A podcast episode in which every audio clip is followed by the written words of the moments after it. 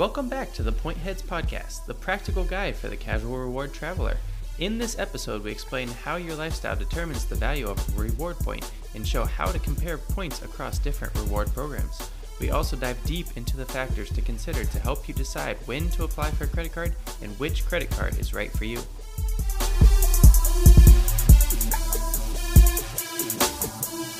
I know after our last time, yeah, I'm definitely more into the credit cards now. Cool. I feel like I'd never thought about it in terms of optimizing return, like uh, based on the rewards. And like after kind of thinking about that, now it's like every time I go to the store, it's like, all right, which credit card do I use? Yeah. So I wanted to just take a little bit of time. We've talked a lot about, we've said valuations a lot in the first couple episodes.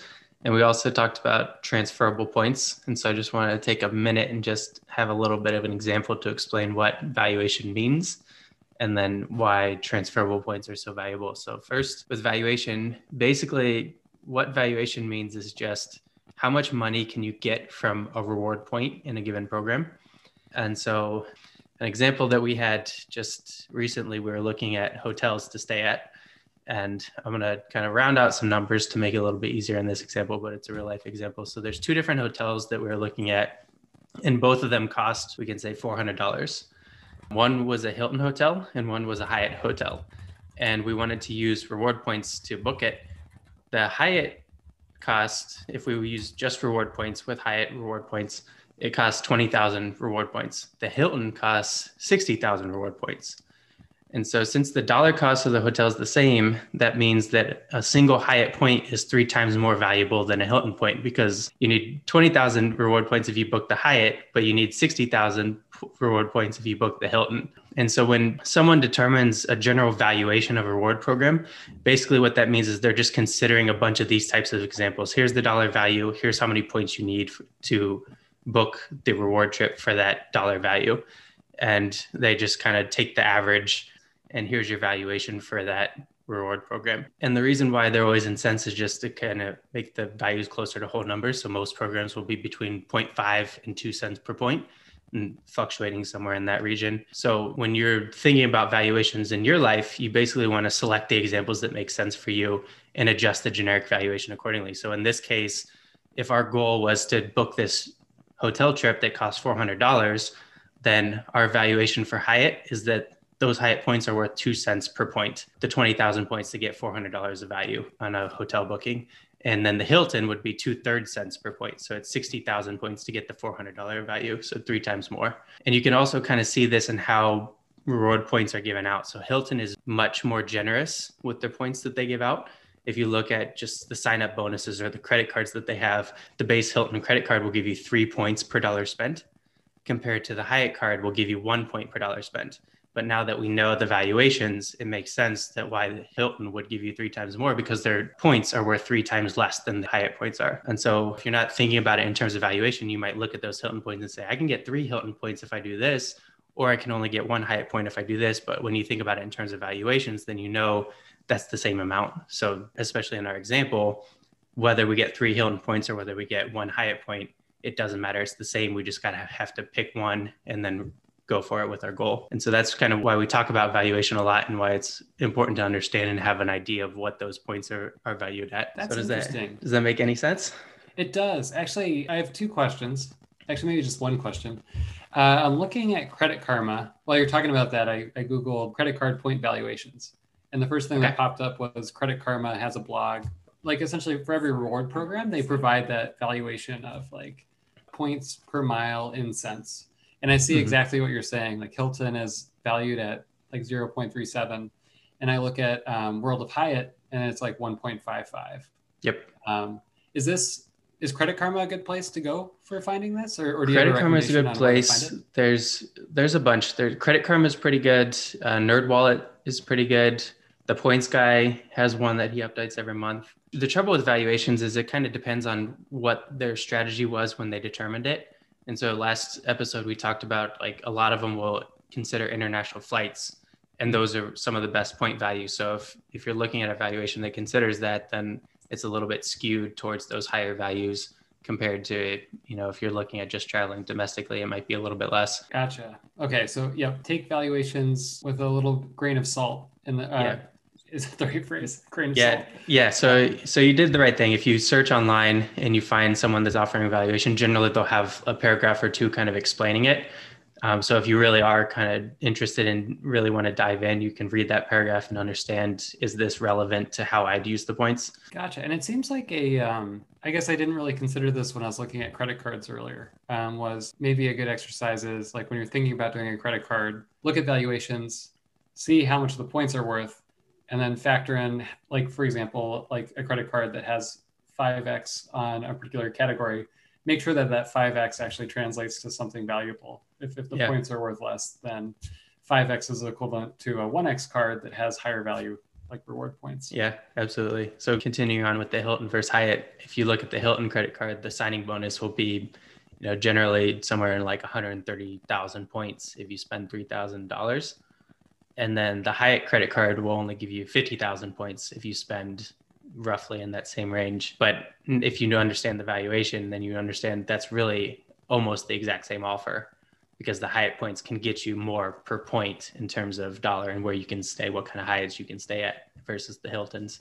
So the other point that I want to bring up is just using this same example to highlight the value of transferable points. We mentioned the big four credit card companies and why, you know, it's maybe a good place to start with those four because of the transferable points.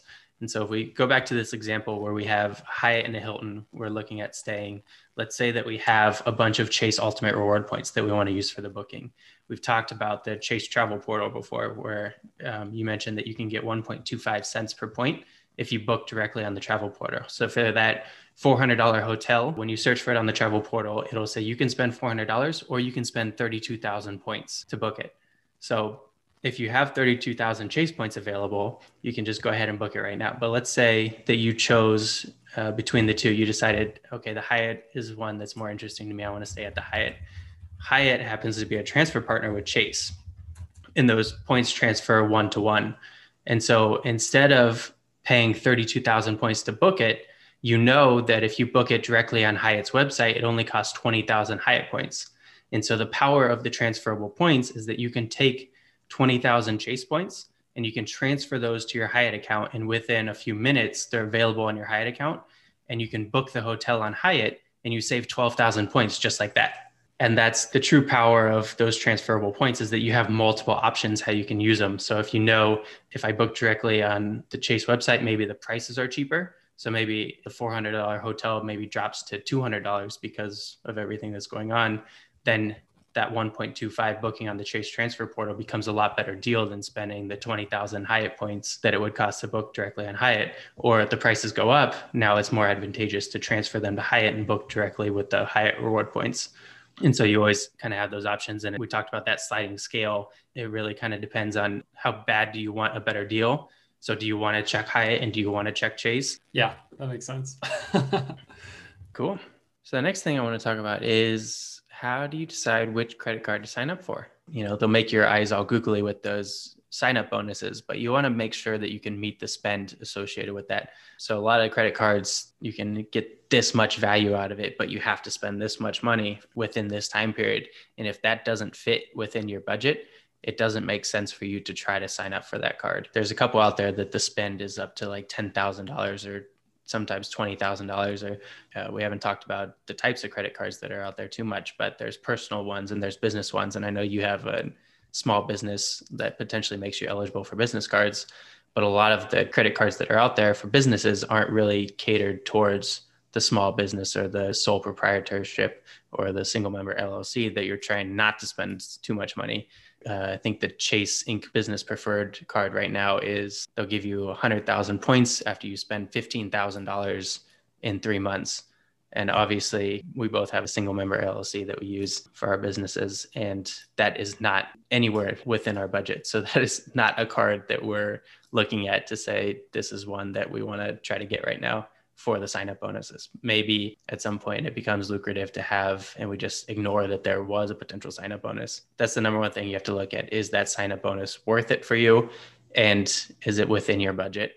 Next are the rewards after that initial bonus worthwhile? So you know, if you're going grocery shopping and going out to restaurants a lot, look for a credit card that can give you extra bonuses for those categories. You know, if you've got a big trip coming up, you don't have the points yet, look for a credit card that would maximize the cash back you get for that so that your next trip you can use those same points that you just got from your previous trip. Just a point to bring up is it's not bad to have a credit card that you plan on getting just for the sign up bonus and then find out, you know, it just really doesn't work other than that and then canceling it. But you don't want to get into the habit of canceling every year the same set of credit cards that you've signed up for because you'll get flagged in the systems and there's so many people trying to abuse this points and miles game that the AI technology is looking for that abuse and you don't want to be flagged as one of the potential people doing it. For instance, we signed up for a Hilton card last December thinking we were going to go stay at a nice Hilton in Hawaii and then COVID came and Hilton is is basically worthless for us now.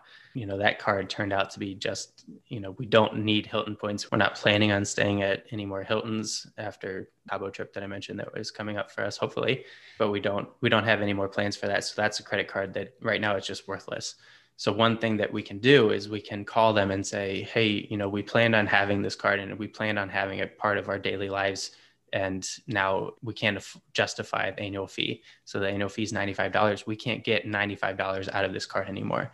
And if you call them and you talk to them, sometimes you can do it online. They may offer you a retention bonus because obviously, as we talked about, they spent a lot of money to get you as a customer. It doesn't cost as much money for them to keep you as a customer as it does to try to get you back after you leave. So they may give a retention bonus and say, you know, how about we waive the annual fee this year? Or how about after spending this much on the card, we'll give you this many points? Will that help offset the annual fee? And then sometimes they might just say, you know, that's unfortunate. You can downgrade the card or you can cancel it and hopefully we'll see your business again later. But it never never hurts to ask. And I think if you kind of come up with a story of why, why it's not valuable, why you thought it would be valuable, then it kind of prevents you from getting into that system in the rare cases that you don't want it. But really, the point is that when you sign up for a card, I think it's ideal that you plan on keeping it for two years because that'll prevent you from getting it flagged. And if it's a really bad case that you want to cancel it after one year, hopefully that's an outlier rather than the norm. And then you won't have any problem canceling that card. But the other thing is you need to be prepared to have that discussion sometimes. And whether it's calling to ask about a retention bonus because you're not getting the value wanted from the card or because there's something weird with the system that you didn't get approved when you should have gotten approved for a card. Interesting. I would have never thought about this is one of those things I think in like our times it's we don't really negotiate a lot. And yeah. like being able to like talk to a person and realize that like the the fine print like the like what you read is not necessarily exactly what you get and there might be some room to kind of either kind of help yourself by communicating and getting feedback. And take, it also helps to see that that relationship. They're they're investing money in you to try to take you on. So there is they want to retain you as a customer. So that that's kind of i guess that's good to know. When you do have these conversations you're not coming with zero like no value. Like you are the value in that conversation. Absolutely. So. and and you're not talking the people that you're going to be talking to if you have to talk to somebody are the people that want to keep you as a customer uh, they have no stake in the game. They're there to make you happy as customer service. And so they want, like, you know, obviously you can't be yelling at them or anything, but if you ask and say, this is what would be helpful for me, it's their job really to make, try to make that happen for you. So you never, never have to be shy about asking. The worst they can just say is, you know, we, I looked it up and you're not eligible for anything. So, so one question I have, uh, when I guess I'm curious about credit score because I, I have got this kind of I feel like it's been baked into me this fear of closing any credit lines because I'm just afraid that my credit score is going to be hurt permanently, especially like my first credit card because it's like having a long line of credit for many years is a factor that they count towards it. So I'm just kind of curious, like from your experience, I know you've closed, I think you've told me that you've closed a card before. I'm just curious, should you be afraid of that? Or like, what's the thought process around possibly closing credit cards? That's a great question. Um, so you're exactly right that you want to think carefully before closing a card, especially if it's an older one. So last episode we mentioned if you have a no annual fee credit card and your finances are under control, there's really no reason to get rid of it, and that's because older cards can sort of act as an anchor to your credit. It's important to understand what makes up your credit score so you have an idea how much closing a particular card might impact it. And similarly, if you decide to open one, what impact you might have. Um, so the biggest impact is payment history. We said last episode the most important thing is paying off your card every month. So hopefully those 100% on time payments are always boosting you. Next, most important is your credit utilization. How much debt do you have versus how much credit cards are offering you? Ideally, you keep this under 30% and lower is always better. So if your old card has a high credit limit and you get rid of it, your utilization will go up even though you haven't spent any more money. Next, most important is your length of credit history. So again, this is another area where an old card definitely benefits you. Even if you ha- only have one old card, it's pulling the average of your credit history in the right direction. Then finally, there's the total number of open accounts and your hard pulls. Closing a credit card will reduce your total accounts, um, but usually this is nothing significant compared to the other areas, so it won't impact too much. Um, so again, looking at those three things, there's there's three things that you can do that alter your credit. One is closing the old account, as you mentioned. It makes your credit utilization worse, makes your credit history worse, and your total accounts worse. So three bad things. If you close a newer account, um, even it'll make your credit utilization worse, but it actually actually improves your credit history. So you might end up with a wash or just a minor impact. Um, and then finally, if you open a new account, it actually improves your credit utilization because now you've got access to more credit. Um, so even though it reduces your credit history, um, you'll improve your total accounts, even though you get the hard pull. So you end up kind of with two good things and two bad things and end up washing it. Um, I should mention that just like any score or test, there are tricks that make it work in your favor if you need to. So one of the benefits of Credit Karma, which we mentioned last episode, is that they will go through each category in your report and give you tips how to improve it. So that might be something that you'd want to look at before you decide whether you want to close or open a card. Gotcha. Okay, that makes sense. So you don't want to close your old cards, but theoretically, let's say you have a travel card and you you kind of get your use out of it. You have it for two years. It's got a limited limited credit age contribution, right? So it's yep. like, and if you have more than one, okay, that makes sense. Yeah. So it's not going to hurt as bad as yeah if you closed your original credit card that you've been yeah. using for a lot long time. Yeah. So if you if you open your card with the idea that you'll keep it for two years, and then every two years you kind of reevaluate and say, do I have the cards that are best for me? Or really, you can you can do it more often. You don't have to open a credit card every two years. You can just be aware of how much you can maintain. People have 20 cards out there. If that's overwhelming for you, don't have 20 cards. If you can manage 20 cards, go ahead and have 20 cards if you want it all depends on kind of how much your mind can handle and what kind of services you have that are helping you out so that your mind doesn't have to be overwhelmed with all the different cards that you have. But you know if it's if it's just a couple cards keep it at a couple cards every year or so evaluate and say is there a new one for me? And again it's as the sign up bonuses are the big thing it's also possible as we mentioned last week that you can have too many points.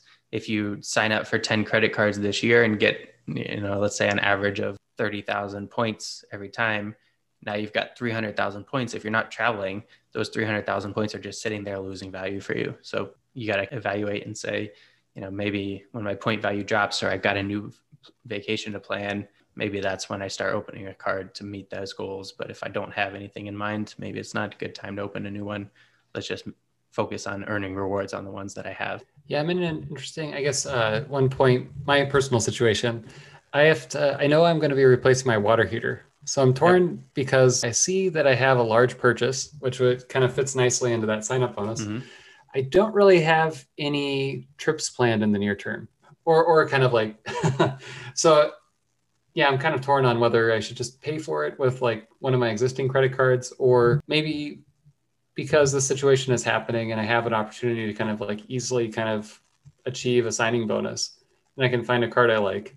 Maybe it's just I do that have points, even though they're going to depreciate in value. At least I've gotten like sixty thousand points maybe from from the purchase. Yeah, absolutely, and that's that's a situation where you don't want to just have some hard coded number of what those points are worth in your head. So if you don't have any trip planned, the least amount, depending on what reward program you end up going for, is that those points are worth one because you just take the cash back or the cash back equivalent. You could potentially have less than one if you do some other things that are, are not quite as good, but you should always be have, able to have some kind of cash back equivalent option for your points. And so maybe if you don't have a trip planned and you're looking at different options out there to help pay for your water heater and get some value back out of it, then uh, maybe you look at there's a 60,000 point offer out there. Let's just say it's a one to one ratio. That's $600 if you meet the minimum spend. Let's say you have to spend four thousand dollars to get there. That's six hundred dollars off that four thousand dollar purchase. That's a, a significant amount off. even if you take the worst case scenario and take the cash back, assuming you can get cash back at a one to one ratio, or you know, there's gift card options, there's other options that are kind of within that one to one ratio. And so, you know, maybe you look at those reward points and say, everyone says they're worth 1.7.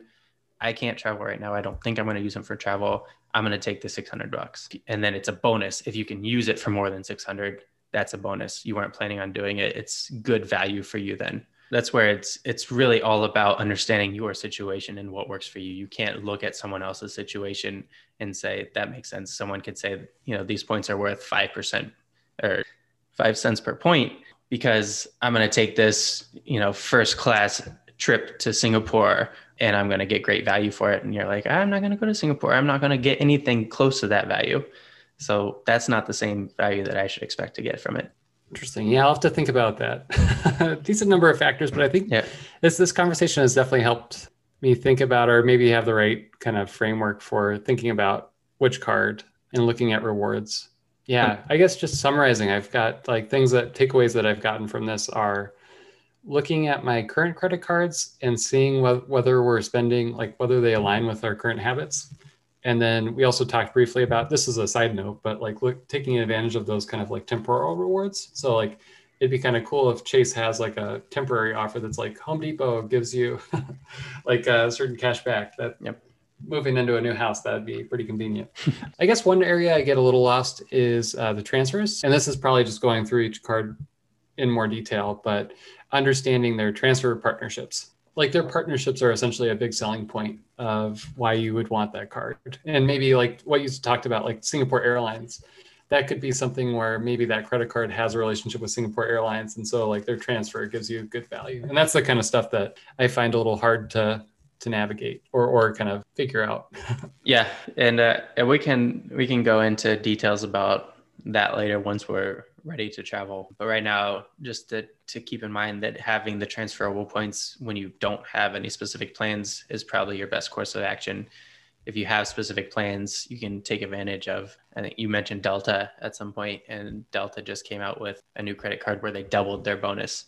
And so, if you had a plan to fly Delta, that's a great card. For us in Chicago, Delta doesn't have a lot of great options out of Chicago. Delta points to us are a lot less value than they would be to someone in Atlanta or someone in Michigan. So interesting. That makes sense. Yeah, Delta would be. Yeah, that's interesting. How depending on our both our situations, yeah, Delta would be valuable to me because I'd want to like essentially go back to. I've got family in Michigan, so it works out pretty well. Yeah. So I'd say uh, the next steps for you are to dig in a little bit deeper and look and see is it the right time? You mentioned the water heater. The other thing that we should mention is when you have these sign up bonuses if you decide it's the right time to sign up for a card pay for the water heater and other big expenses that you have coming up if you we mentioned don't spend beyond your means but one of the nice things about having the sign up bonus is we mentioned you know it's essentially even if it's a one to one it's $600 off your $4000 that you're spending.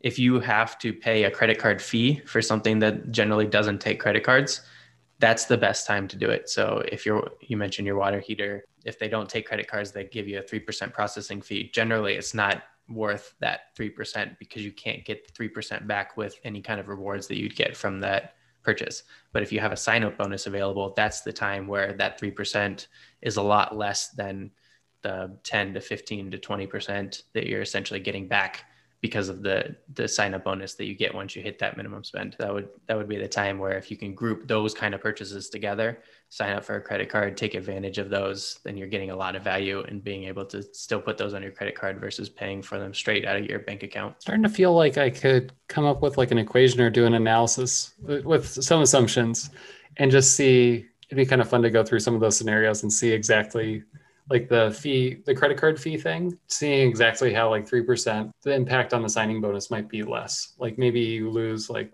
instead of getting, yeah, 20% back, you get 17% and it's still very good. So yeah, definitely interested in exploring that.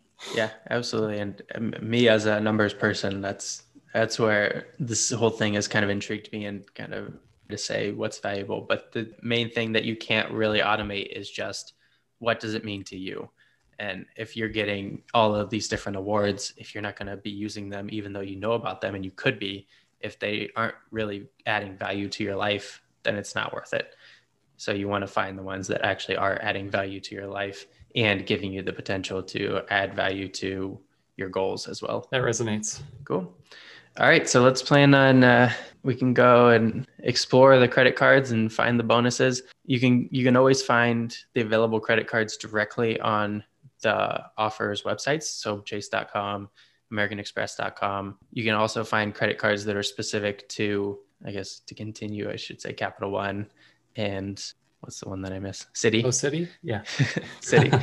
but yeah, you can also find the frequent flyer programs on their websites as well. And sometimes they will offer different sign up bonuses. If you are, go through your account that you have existing with them, you'll find a higher sign up bonuses that's targeted directly for you from your frequent flyer program or your hotels program. Most of the blogs will have other offers that they get. Sometimes they're just the same as the public. Every once in a while, they might have a custom one, specific referral links just for that blog that would be higher. There's offers all over the place. And so you really just kind of want to browse around. Again, it goes to how much work do you want to put in? At some point, there's diminishing returns that you don't want to find the single 100,000 point offer if it takes you seven days to find it versus just, you know, the 90,000 point offer that you can just find today and be done with it and not have that additional stress searching. Good point. Oh, you did mention card match with the the platinum card that yep. you guys got. Was that through uh, the credit card website or was that a separate service? It's through creditcards.com. And if you just search for card match, it'll be the first thing that pops up. There's a couple different blogs that have blogged about it and they'll go step by step how to do it, but it's pretty straightforward. You just put in your details. Uh, if you have a frozen credit, make sure you unfreeze your credit or you won't see any offers. So unfreeze your credit, wait for an, at least an hour, do the card match. It's a good place to start. I am in love with American Express and it's a very one sided relationship because American Express loves my wife and she's the one that got the 100,000 point offer and I wanted it so bad and they never give me anything worthwhile but I guess we still love the same person. So it's it makes things even more awkward. But yeah through card match uh, my wife has gotten incredible American Express offers. I've gotten nothing interesting ever from card match. So i don't know how they decide who they want to love and who they want to give great offers to but probably a good place to start because you'll see everything in one spot. And then beyond that really just searching for the credit card companies is a good place to start to see what op- options they have. Awesome. So I'll, I'll start there. I guess one of the one that just raised one more question talking about credit card fees freezes right? There's like three credit bureaus and i know when i was getting a mortgage for this house uh, we asked them specifically like which credit bureaus do I need to lift to like essentially lift my credit freeze on? Mm-hmm. And I saw like it was like TransUnion and Equifax. Do you know? I imagine maybe they say which credit bureaus they check, or maybe it's all three. I want to say that it's all three. I think Experian is probably more common, but I don't think there's any way to guarantee that it would be one versus another. Um, but also, another thing is if you have an existing relationship, oftentimes they'll target you for special offers. So since you already hmm. have the Chase preferred, you might go on chase.com and in the top light there's a little star. You click on the little star and it'll say target offers just for you, something like that. And you can see are they targeting you for anything? And so, as we mentioned last time, you know, they might be giving you an extra special bonus to get one of their no annual fee cashback cards. But yeah, every, everyone has the same. American Express has the same thing. If you have the American Express, and if you take one of those, they might not even need to pull your credit because they've already targeted you out as we want more of your business. Gotcha. Okay, that makes sense. So I'll actually I'll start with probably my my credit card providers, see what happens there, and then take I'll take a look at it all. Yeah, it's always it's, good to kind of browse around. It's good. Yeah, you can and you can use blogs. There's the frequentmiler.com. I think is really good because they at least they claim that they're giving the best public offer that they found. So it's a good place to start because even if they're not getting a referral fee for you clicking on it, it should be the best one that you can find publicly. So potentially you're getting better offers privately, but if if anyone's found it, in theory, it shows up on their website as long as they're aware of it. Okay, cool. Try that one too. Frequent miler. Speaking of the platinum card from American Express, they say is 100,000 points right now. I just spent the whole time talking about this thing that you can never find and uh, you got it. Hold on, I'm gonna click it to apply, and I'm sure it's not gonna say 100,000 points. Sarah has referred to you for the platinum card. Holy cow, it's 100,000 points. Is it? now you need to make a decision, now, Mark. Now we, to, now we have to edit the whole podcast. 100,000 points that everyone can get. We thought we were special.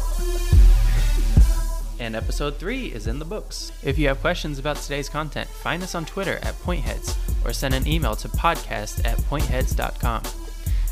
Everything discussed here is the sole opinion of Mark and Charlie.